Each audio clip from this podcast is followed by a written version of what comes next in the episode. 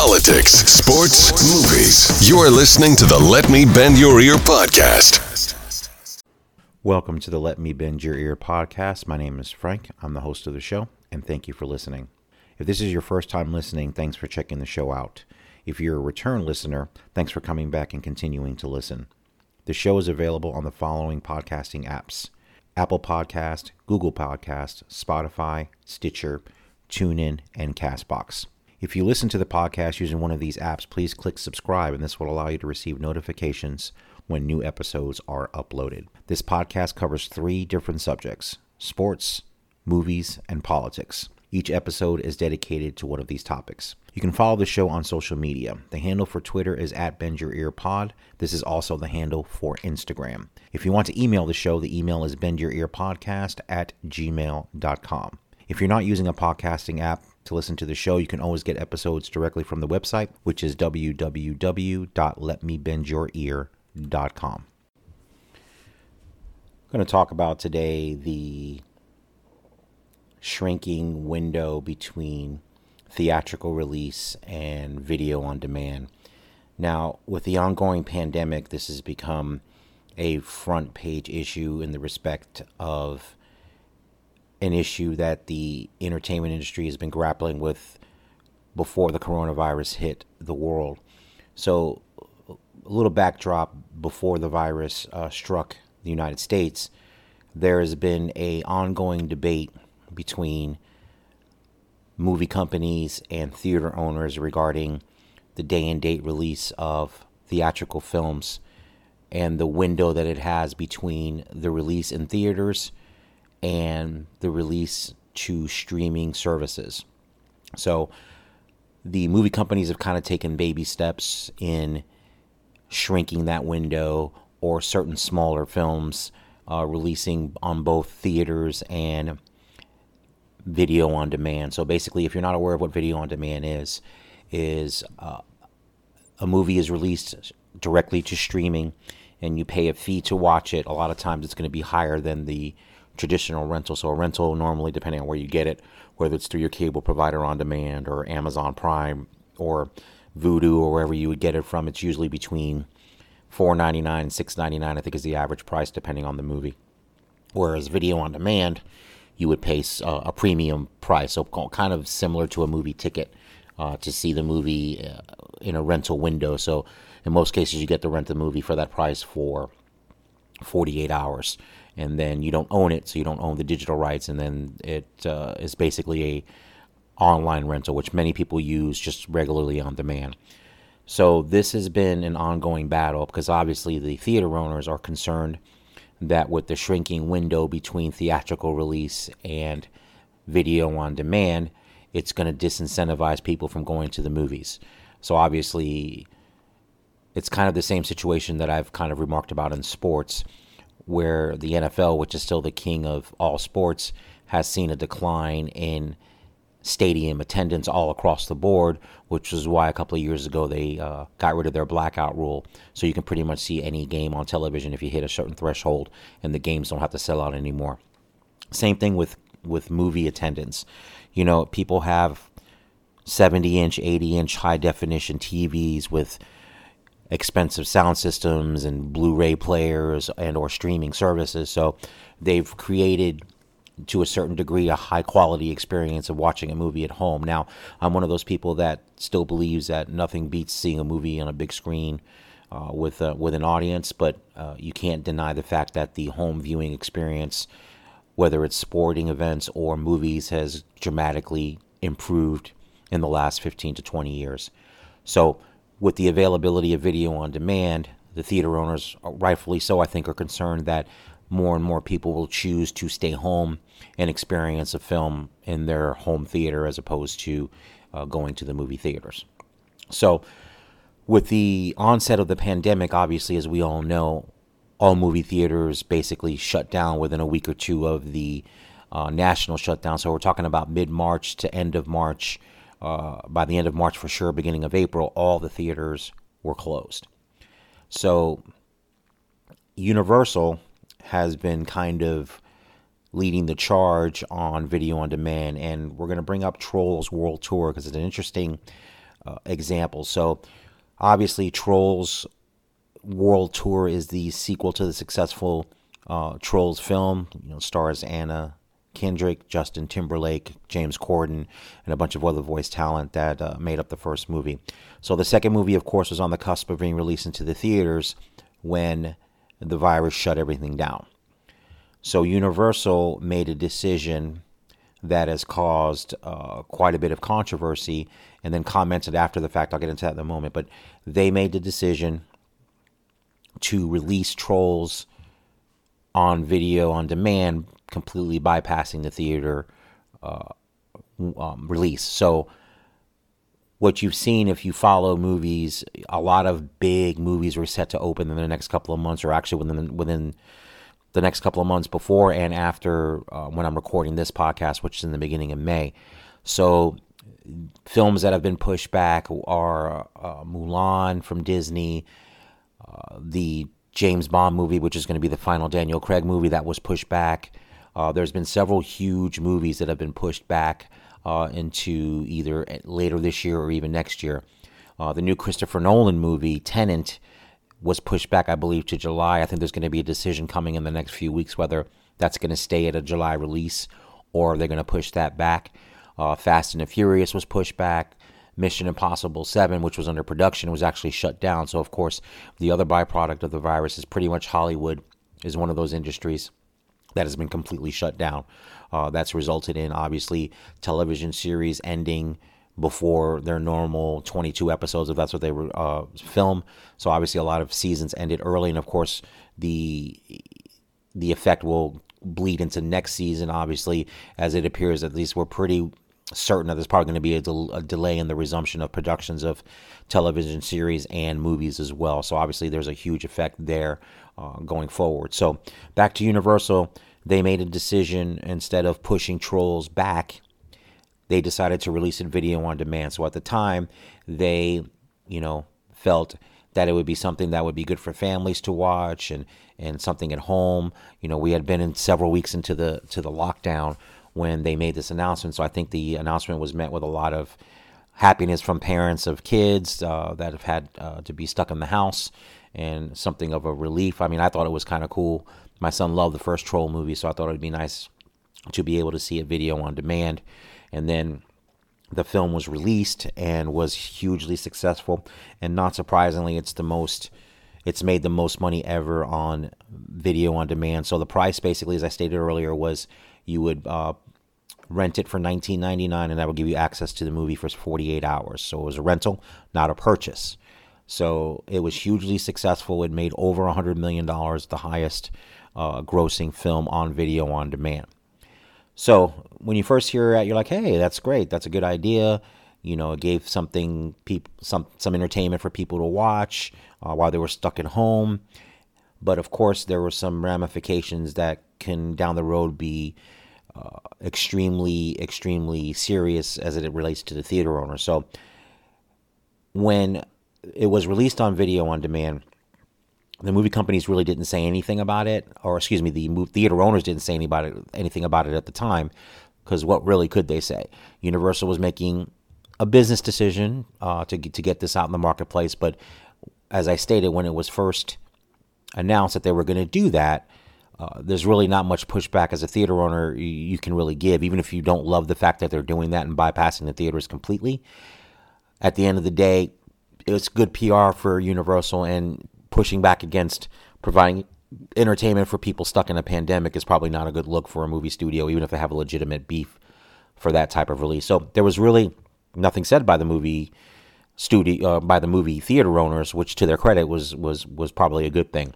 But what triggered the current situation was Universal after the success of Trolls World Tour on the video on demand release, they basically made the statement that going forward, due to the success of Trolls World Tour, now they didn't say they were going to do this with every film, but they did say they're going to look at film by film, case by case basis, that they are going to, not maybe, that they are going to and are planning to release certain films in the theaters and on video on demand on the same day. So potentially any kind of movie would have a release. You know, most re- movies release on a Friday. So on that Friday of any movie being released, they would release certain films on video on demand the same day. Now, to the theater owners, this scenario is unacceptable. And I understand it. I understand that. That's basically the last haven of economic commerce that they can have is getting that protection of if we get a movie in July, we know that it's not going to hit streaming at least for six months or whatever the window is. I don't know what the exact contractual window is, but that's unacceptable to them. Now, I worked in the theater when I was a teenager, so we're talking 30 odd years ago. And if I remember the economics of it, and it may have changed, it's been a long time, this is usually the way it used to work. So when you release a movie into the theaters, the first few weeks, so let's say the first four weeks of a movie, all of the box office proceeds that that movie collects in the first four weeks, it's basically works where, and I'm just throwing percentages, I don't have this based on data, but the movie company would get 80% of, just to use as an example, 80% of the gross uh, monies that are coming on the ticket sales, not the concessions. Ticket sales would be 80% to the movie company, 20% to the theater. So the longer a movie is in theaters, the more advantageous it becomes to the theater owner. So basically, it's on a sliding scale. So let's say weeks one through four, it's 80 20 in favor of the movie company. Then maybe weeks four through eight, it becomes 60 40 or 50 50 movie company theater. And then maybe weeks eight through 12, it becomes 60 40 in favor of the theater. So obviously, any kind of large film like a Marvel movie or a tentpole picture or a sequel that's uh, destined to make a lot of money, Fast and Furious, uh, anything that's hugely successful, those movies have what uh, is called legs. So those movies benefit both the movie company on the front end of the release and then the theaters on the back end the longer the movie stays in the theaters. And then of course it leaves theaters and then you have that window uh, whatever it is four five six months whatever that contractual time is before it's released on dvd blu-ray and streaming for purchase and or rental. So that's basically the business model that's been going on for you know probably 80 years. So it's not anything new so obviously, the release of Trolls World Tour and the success on video on demand is something that Universal is looking at and going, "Hey, we can keep most of the money. We don't have to share with anybody. This is a good deal for us," which is true. As a business decision, in the short term, it seems like it's viable. I was listening to a podcast with the filmmaker Kevin Smith, and they were discussing the same issue, and he actually brought up an excellent point, which is why I like to listen to his takes on the movie business, he is of the opinion that this is not going to be as big a deal as it's being made out to be because what Universal has done, while he understood that they, hey, good for them, they made the $100 million, but, and it made me think about something even from my own personal buying experience. I ended up not getting Trolls World Tour on VOD because when I thought about it, and even though it doesn't really make a lot of sense, so let's let's assume just take me for an example as a consumer.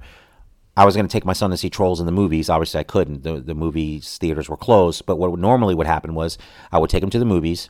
We would pay his ticket, my ticket, concessions, go see the movie. Then within a couple of months or whenever the movie comes out on DVD or Blu-ray, he would indicate whether he wanted it or not, and then I would purchase it for him to own. Because I don't really buy a lot of movies myself anymore, even though I'm a movie buff what I've done in the last probably year or so is I've bought very few films, and actually the only films I've purchased have been Criterion Collection movies of movies that I've loved forever, so older films that I want to have a tangible uh, copy of because a lot of these films are not going to be streamed sometimes, or if they are, they kind of come and go based on licensing. So those are the movies that I've purchased, and I've only probably done three of those in the last year. So I, I don't buy DVDs at all anymore. The only person actually in our home that ends up with, with tangible DVDs is my son.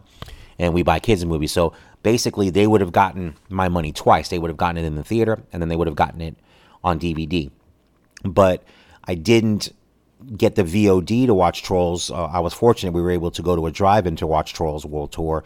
Uh, Florida had one of the drive-ins in the United States that were still open, so we were able to enjoy the movie on a drive-in while still practicing social distancing and keeping it safe. So that was fantastic. But the point is, if I didn't end up buying it because I'm like, well, then I'm just going to have to buy it again for the same price. So it's one thing if I was renting it for six dollars and then I bought it later for for for twenty or twenty five, whatever it is, with the digital copy. But I would have had to pay twenty to see it once and then pay another 20 to 30 to get it again. So I think with the concessions and everything in the traditional way I would have done it, it probably is a wash as far as what I'm putting out money wise. But I guess in my head, I just thought it was not worth it to me, which I know is not logical when I think about the money and the amount of money that I would have spent. But again, I think a lot of people just make that quick snap decision about what they're going to do on video on demand. And what Kevin Smith was saying, which I agree with, is when you release something that big on video on demand, you lose the theatrical experience. So you've lost that money that would have been made in the theater. So you, you kind of lose that second bite of the apple. And not all movies can sustain that type of model. So I think there's some some truth to that. I don't know if that ends up it's going to end up bearing out if Universal continues on this path, but I do think uh, there is a potential that they may lose a stream of revenue that they can never get back. So once they decide they're going to stream it, that's that's the box office numbers or the box office monies that would have been made had it been released to the theater in the traditional way. That that money's gone, and you're making the assumption that every single movie that you release or every movie that you choose to release on video on demand is gonna is gonna make a, a good amount of money. Now, like I said, I think what I think is going to happen is some kind of hybrid of w- what they're saying. So I think what Universal is saying and they did say it in their statement, and I'll get to Regal Cinemas because they jumped in too. I think what Universal did say was this isn't going to be every single movie. They're going to pick and choose. So obviously, any huge Universal franchise picture, I don't think they were going to really were ever planning on releasing on video on demand in conjunction with theater at the same time. I could be wrong. I think they're literally going to take this case by case because I think it doesn't work for every single movie. I think they're going to look for opportunities on movies where the box office returns may be questionable. So now to go back to Disney, Disney Plus is releasing the film Artemis Fowl direct to Disney Plus. Now that was going to be a theatrical release, but I think, and I don't know much about that film, but I think from what I've read, I think the box office projections of that particular film, and I don't know if it's based on screenings or if the movie is not as good as they thought it was going to be or it's not testing well. I have no idea of that data, but I suspect that as Disney was reviewing this decision, I think they felt that it was a riskier proposition to maybe release this into theaters with the money you have to put behind it for marketing and a better space for that particular film was streaming it directly on Disney Plus. So that's where I think this may end up going. It's going to be strategically thought out because at the end of the day, I do still believe that even Universal, who's been aggressive about talking about this,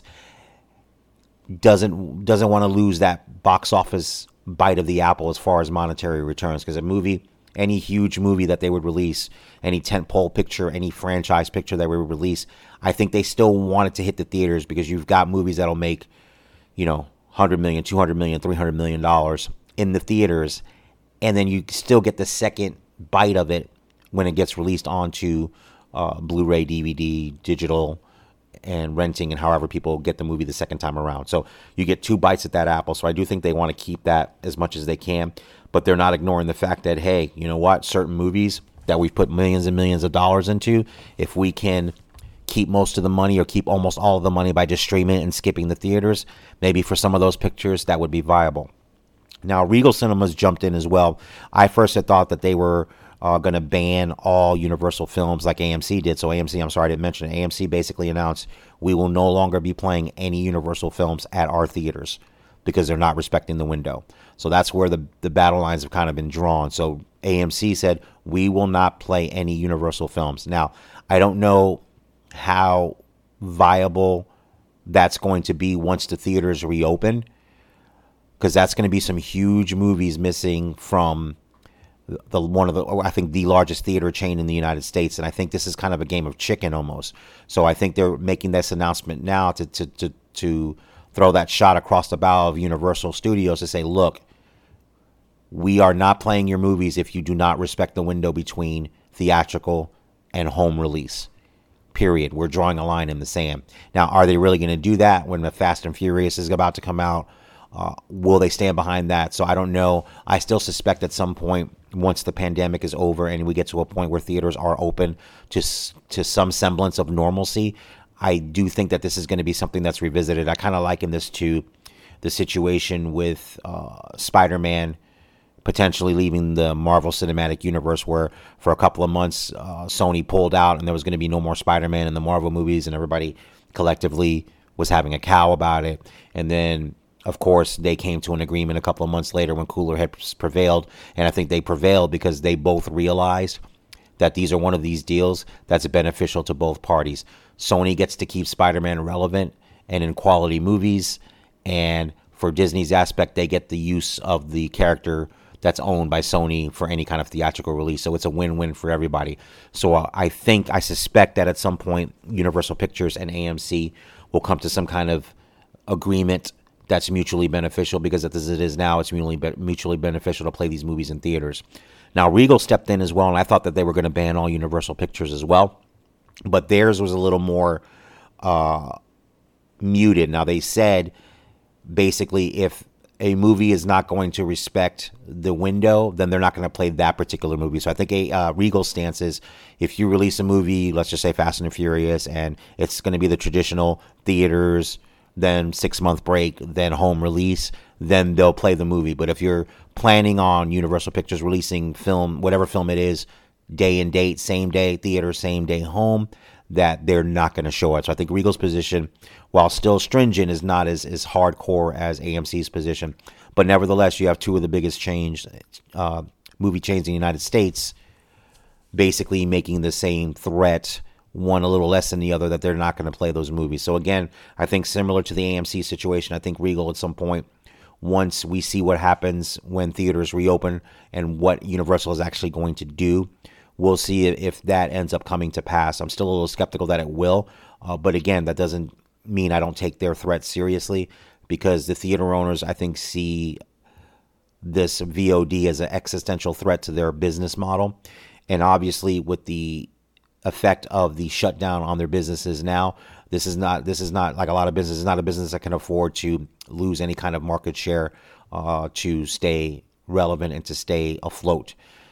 So we will see what happens. I think going forward in the future, this is going to be a continued battle. So I think with the rise of streaming services for television, for TV series, for films, you know, with the rise of Netflix and Hulu and Apple Plus and Disney Plus, or Apple TV, excuse me, I think it's called Apple TV, Disney Plus, and uh, coming soon is going to be the Peacock Network, the NBC streaming service, and then you have CBS All Access. So we're definitely in the middle of streaming wars where there's some actually good and bad about it. As you can see now, where all the money that can be made, the the streaming services are becoming so numbered out there that basically you have to look at your own home budget because you end up spending more money than you would have spent just on cable, which was the original reason for people to quote unquote cut the cord is because they were saving money. So I think that's becoming a tenuous proposition. So I think it's going to be a battle of streaming services, and people are going to make decisions uh, based on what they use the most. But what I do like about it, even though the price points are jumping on there, it's kind of almost what I've always wanted anyway, as far as a la carte services. So as a consumer, I get to decide what streaming services are right for what I want. Uh, do I keep Netflix or get rid of it? Do I uh, keep Hulu Live or get rid of it? Do I keep YouTube Red or get rid of it? I can pick and choose, go back and forth, and and tailor what I need, what I'm willing to pay based on what content they are providing me. So whatever's the most entertaining, if it happens to be uh, YouTube, then maybe I'll go there. If it happens to be Disney Plus or Netflix, I'll go there. If it happens to be Apple, I'll go there. So the options with cutting the cord are great. You know, pre internet, it was basically you were stuck with your cable company, and that was the only cable company in town, the only game in town, and you had no other choice. So I do think while the economics of it are kind of tilting back in favor of the companies instead of the consumer, I don't love that. But at least if I'm going to be paying premium prices for some premium services, at least it's easy for me to pick and choose exactly what I want. So I'm very happy about that. So again, I do think this is going to be an ongoing debate. Uh, is there going to be a paradigm shift with Trolls World Tour? We'll see. Uh, another side aspect, I just read a story the other day. So the voice talent, specifically according to the story, Timberlake and Anna Kendrick are now asking for a bump, so a kickback bonus for theatrical release, even though it wasn't released theatrically, because obviously I'm sure their representation saw the success and revenue of Trolls World Tour on VOD, and they want they want a little taste, and I don't blame them.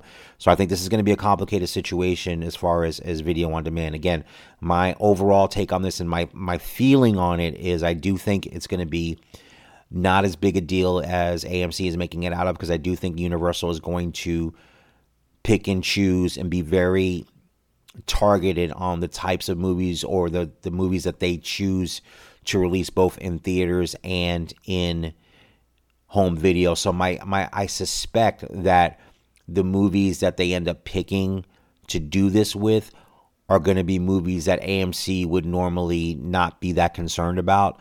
And I think maybe they will back down a little bit in the sense that if they feel that Universal is going to continue to release their blockbuster movies the traditional way. So if they see, I think they're going to want to wait and they're going to take a wait and see approach, even though they made the announcement that they're banning all the movies. And even if they ban it at the beginning, I think if they see a pattern of Universal releasing the blockbuster tentpole pictures in the traditional way, I think they're going to back down a little bit and be more okay with maybe a smaller film or a riskier film being released both in theaters and on VOD. That's where I think it's going to end up landing because I do think at the end of the day, that's what makes sense for both parties and both parties can benefit from that particular business model. So that's where I think it's going to end up landing. But you never know. The theater owners are terrified of, of losing market share, and I understand that. Universal sees another revenue stream during a pandemic where they're not getting anything from movie theaters. I get that too. This is a situation where I can actually see both sides of the story and I can see how both sides have a point in in what they're doing. As a movie fan, selfishly, uh, I want theaters to always be here. I don't want them to be something that's rare or extinct or a place where you can only see big budget movies. I do love big budget movies, but I love to see smaller, riskier movies, dramas, things that you don't see a lot. I've mentioned this on other podcasts where I do think that's kind of a lost uh, uh, art where you don't get to see those kind of movies in theaters unless you go to an art house theater or an alternative theater.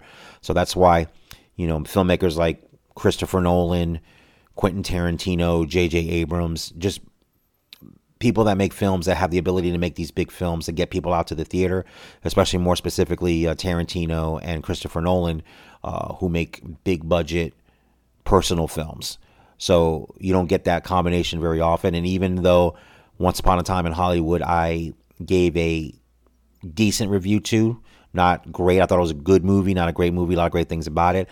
I appreciate, and as I stated in that review, I appreciate films like that in the marketplace that people can go out to see adult themed R rated films that are not a sequel or a franchise movie because I think there is uh, there is a place for those. There always need to, needs to be a place for those kind of movies. Again, I love Transformers movies. I love uh, big Marvel films. You know, I love those type of movies, but they I also love the smaller art house, dramatic, whether it's drama, comedy, offbeat movies that that those theaters help to find an audience. So I definitely uh, think that the theaters are an important part.